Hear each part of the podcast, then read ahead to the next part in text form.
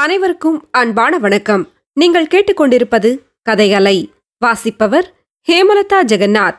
திரு கல்கி எழுதிய பொன்னியின் செல்வன் பாகம் 5, தியாக சிகரம், அத்தியாயம் 59, சகுனத்தடை. மரத்தடியில் ஒதுங்கி நின்ற படகை பார்த்ததும் வந்தியத்தேவன் அதிர்ஷ்ட தேவதை மறுபடியும் தன் பக்கம் வந்திருப்பதாக எண்ணி உற்சாகமடைந்தான். தனக்கு படகோட்ட தெரியாவிட்டாலும் கருத்திருமன் படகோட்டுவதையே தொழிலாக கொண்டவன். அவனுடைய உதவியுடன் படகை தள்ளிக்கொண்டு வடவாற்று நீரோட்டத்தோடு சென்றால் அந்த ஆற்று வெள்ளம் கோடிக்கரைக்கு பாதி வழி வரையில் கொண்டு சேர்த்துவிடும். பார்த்தாயா கருத்திருமா, இந்த படகு ஆற்றில் அமிழாமல் மிதந்து வந்து நமக்காகவே காத்திருக்கிறது. உன்னுடைய படகோட்டும் திறமையை கொஞ்சம் காட்டினாயானால் பொழுது விடுவதற்குள் பாதி தூரம் போய்விடலாம். அப்புறம் குதிரை மேல் வருகிறவர்கள் கூட நம்மை பிடிக்க முடியாது என்றான் வந்தியத்தேவன். கருத்திருமன் சிறிது சந்தேக கண்ணுடன் சுற்றுமுற்றும் பார்த்தான். மரத்துக்கு பக்கத்தில் ஆற்றங்கரையில் மதில் சுவர் ஓரமாக மண்டி வளர்ந்திருந்த புதர்களுக்கு மத்தியில் ஏதோ அசைவது போல தோன்றியது. கருத்திருமன் ஒரு சிறிய கல்லை தூக்கி புதர்களுக்கு மத்தியில் எறிந்தான். அங்கிருந்து ஒரு பூனை துள்ளி பாய்ந்து வந்து படகில் ஏறிக்கொண்டது. வந்தியத்தேவன் சிரித்துக்கொண்டே, படகோட்டி, என்னை விட பெரிய தைரியசாலியாயிருக்கிறாயே என்று சொல்லி இன்னொரு சிறிய கல்லை தூக்கி படகுக்குள் விட்டெறிந்தான். பூனை மறுபடி படகிலிருந்து வெளியேறி துள்ளி பாய்ந்து இவர்களை நோக்கி ஓடி வந்து 2 பேருக்கும் இடையில் புகுந்து ஓடியது.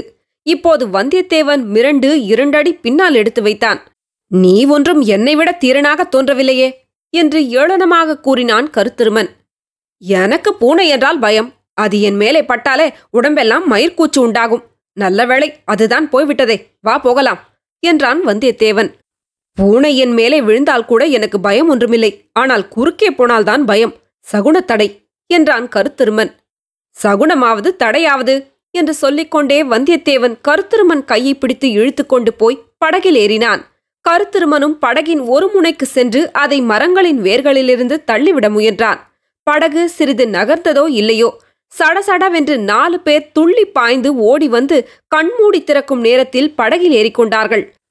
அவர்களில் 2 பேர் வந்தியத்தேவன் மீது பாய்ந்து அவனை படகுக்குள்ளே தள்ளி படகின் குறுக்கு சட்டங்களோடு சேர்த்து கட்டினார்கள். மற்ற இருவரும் வேல் பிடித்த கையுடன் கருத்திருமன் அருகில் சென்று இருபுறமும் காவலாக நின்றார்கள்.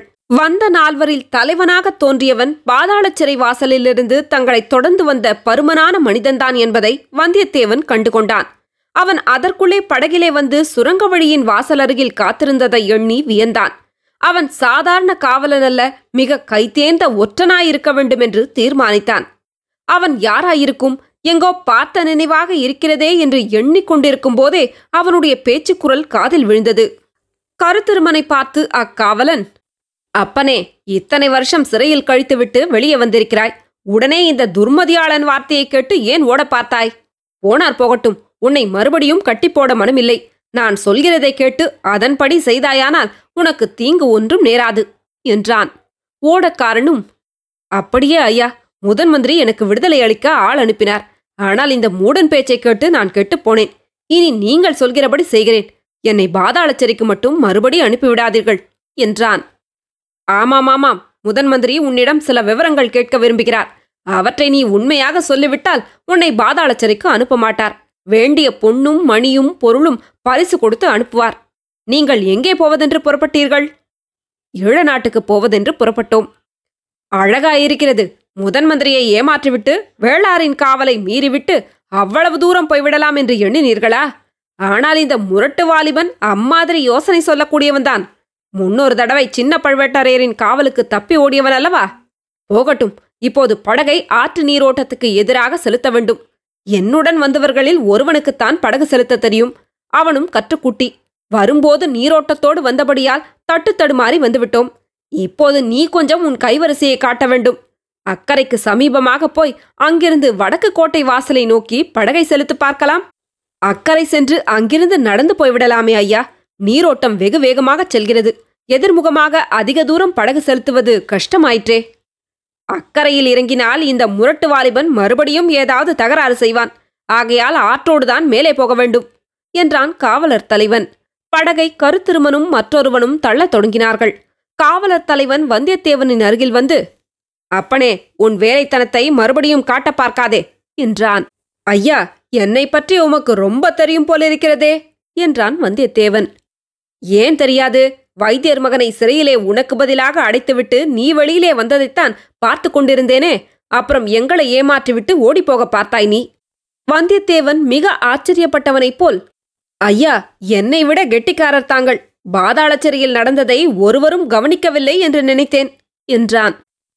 தம்பி, எங்கள் முதன் மந்திரியின் கண்களும் காதுகளும் எட்டாத இடம் சோழ சாம்ராஜ்யத்தில் எங்கும் இல்லை. அவை ஈழ நாட்டிலும் உண்டு, கடம்பூர் மாளிகையிலும் உண்டு, பாதாள சிறையிலும் உண்டு. அந்த வைத்தியர் மகன் பினாகபாணி சுத்த மூடன் என்பது முதன் மந்திரிக்கு தெரியும். அதனாலேதான் அவன் பின்னால் என்னையும் அனுப்பி வைத்தார். நான் இந்த வழியாக வெளியேறுவேன் என்பதும் முதன் மந்திரிக்கு தெரிந்திருந்தது போலும். அவருடைய கண்களும் காதுகளும் அதிசயமானவைதான். அப்படியானால் நான் நிரபராதி என்பதும் என்னை பாதாள சிறையில் அடைத்தது தவறு என்பதும் அவருக்கு தெரிந்திருக்க வேண்டுமே. அது முதன் மந்திரியின் பொறுப்பு அல்ல.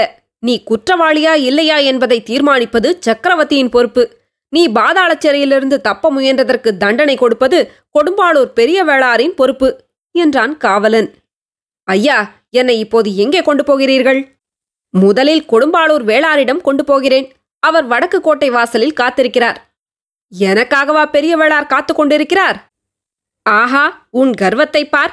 தென் திசை மாதண்ட நாயகரும் சோழ நாட்டு குறுநில மன்னர்களில் முதல் மரியாதைக்குரிய மன்னரும் சோழ குலத்தின் பரம்பரை துணைவரும் பாண்டிய குலத்தை வேரோடு களைத்தவரும் ஈழம் கொண்ட வீராதி வீரருமான கொடும்பாளூர் வேளார் சேனாதிபதி பூதிவிக்ரமகேசரி உனக்காக கோட்டை வாசலில் காத்து கொண்டிருப்பார் என்று நினைத்தாயா?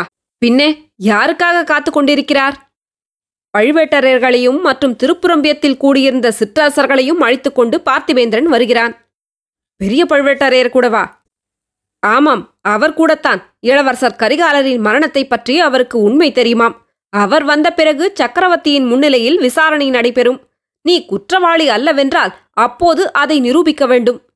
வந்தியத்தேவன் இதை கேட்டு பெரும் கவலையில் ஆழ்ந்தான். பழுவேட்டரையர்களும் பார்த்திவேந்திரனும் சேர்ந்து தன் பேரிலேதான் குற்றத்தை சுமத்துவார்கள். கடவுளே, அந்த குற்றச்சாட்டுடனே சக்கரவர்த்தியையும் இளவரசர் அருள்மொழிவர்மரையும் எப்படி நிமிந்து பார்ப்பது?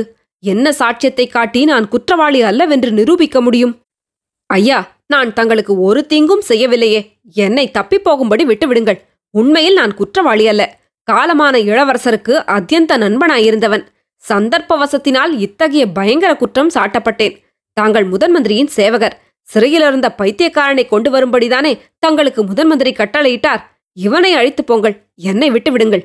உங்களுக்கு புண்ணியம் உண்டு என்று வந்தியத்தேவன் இறுக்கமாக கேட்டான். உன்னை விட்டுவிட்டால் எனக்கென தருவாய் என்றான் காவலன். பின்னால் சமயம் வரும்போது பதிலுக்கு பதில் உதவி செய்வேன். அப்படி சமயம் வரப்போவதும் இல்லை, வந்தாலும் உன் உதவி எனக்கு தேவையும் இல்லை. இப்போது உடனே என்ன தருவாய் என்று சொல்லு. வந்தியத்தேவனுக்கு அவனுடைய அரைக்கச்சில் கட்டிக்கொண்டிருந்த பொற்காசுகளின் நினைவு வந்தது. உம்முடைய 2 கைகளும் நெறியும்படி பொற்காசுகள் தருவேன். ஆஹா, அப்படியா? பொற்காசுகளா? எங்கே காண்பி என்றான் காவலன். கொஞ்சம் என் கட்டுகளை தளர்த்திவிடு. அரைக்கச்சில் இருக்கிறது, எடுத்து காட்டுகிறேன் என்றான் வந்தியத்தேவன். மறுபடி உன் வேலைத்தனத்தை மட்டும் காட்டிவிடாதே என்று சொல்லிக்கொண்டே காவலன் குனிந்து வந்தியத்தேவனுடைய கட்டுக்களை சிறிது தளர்த்தி விட்டான். வந்தியத்தேவன் அந்த காவலனின் முகத்தை உற்று பார்த்து கொண்டே அரைக்கச்சை அவிழ்த்து பொற்காசுகளை எடுத்து கொடுத்தான். அக்காசுகளை காவலன் கை நிறைய வைத்துக்கொண்டு, தம்பி, இக்காசுகளை பழுவேட்டரையரின் பொக்கிஷத்திலிருந்து எடுத்து வந்தாயா அல்லது வார்படச்சாலையிலிருந்தே அடித்து கொண்டு வந்தாயா? உன் பேரில் இப்போது 3 குற்றங்களாயின. கொலை குற்றம் 1, சிறையிலிருந்து தப்பிய குற்றம் 1, ராஜ்ய பொக்கிஷத்திலிருந்து திருடிய குற்றம் 1. ஆக 3 குற்றங்கள். ஒவ்வொரு குற்றத்துக்காகவும் உன்னை தனித்தனியே கழுவிலேற்றலாம் என்றான். ஐயா, சோழ ராஜ்யத்துக்கு நான் எத்தனையோ சேவைகள் செய்திருக்கிறேன். பல முறை தூது சென்றேன். என் உயிரை கொடுத்து கரிகாலரின் உயிரை காப்பாற்ற முயன்றேன். இந்த சில பொற்காசுகளை என் சேவைக்கு கூலியாக பெற எனக்கு உரிமை உண்டு. அதுவும் பிரயாண வசதிக்காகவே எடுத்துக்கொண்டேன் என்றான் வந்தியத்தேவன்.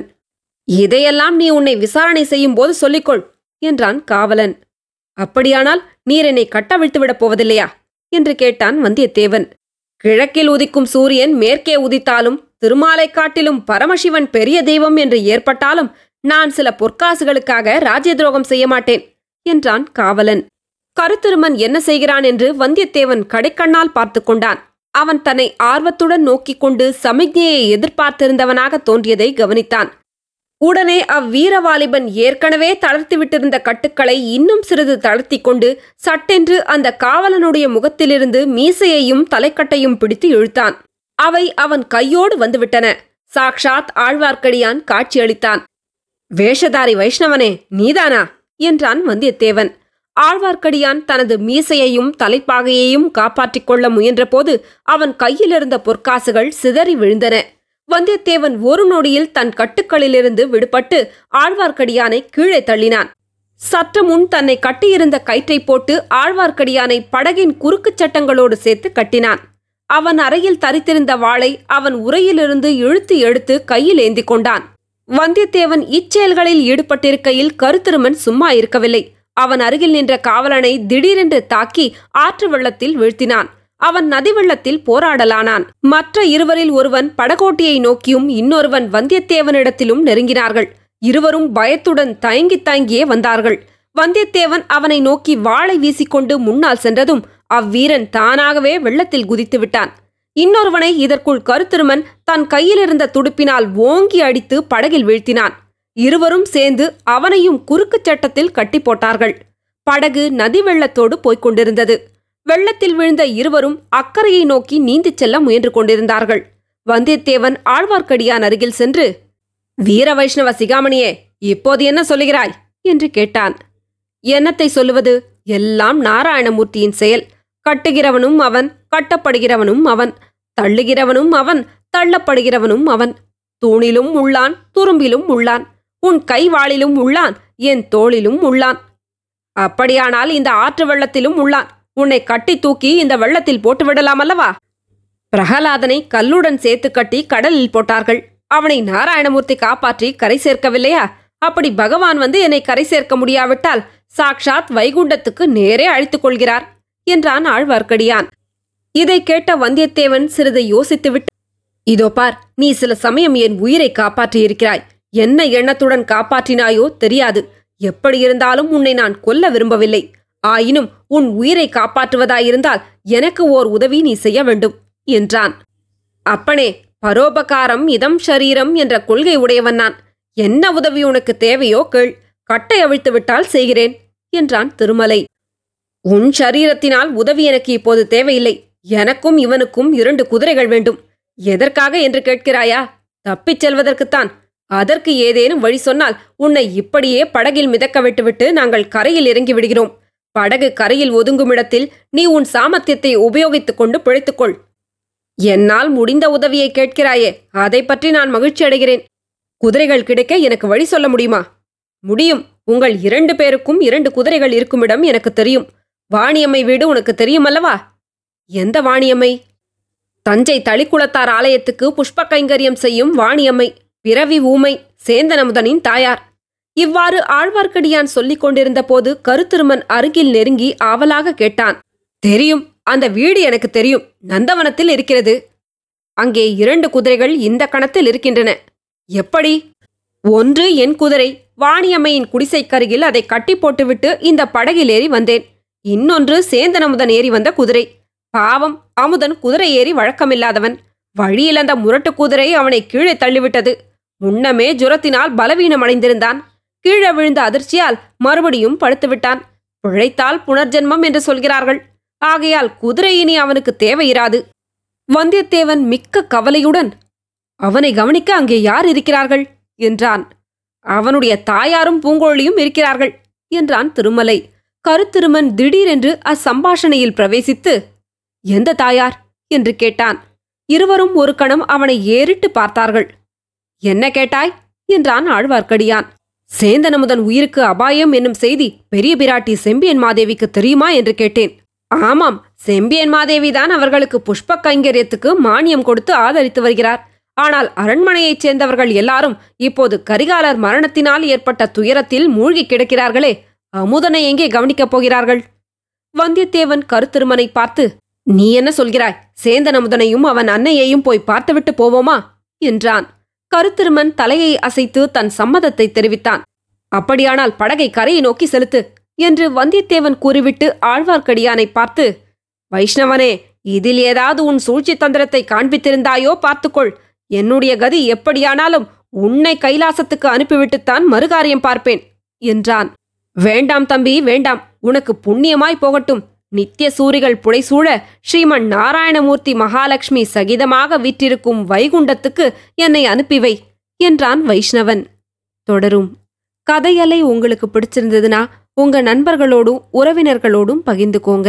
நன்றி.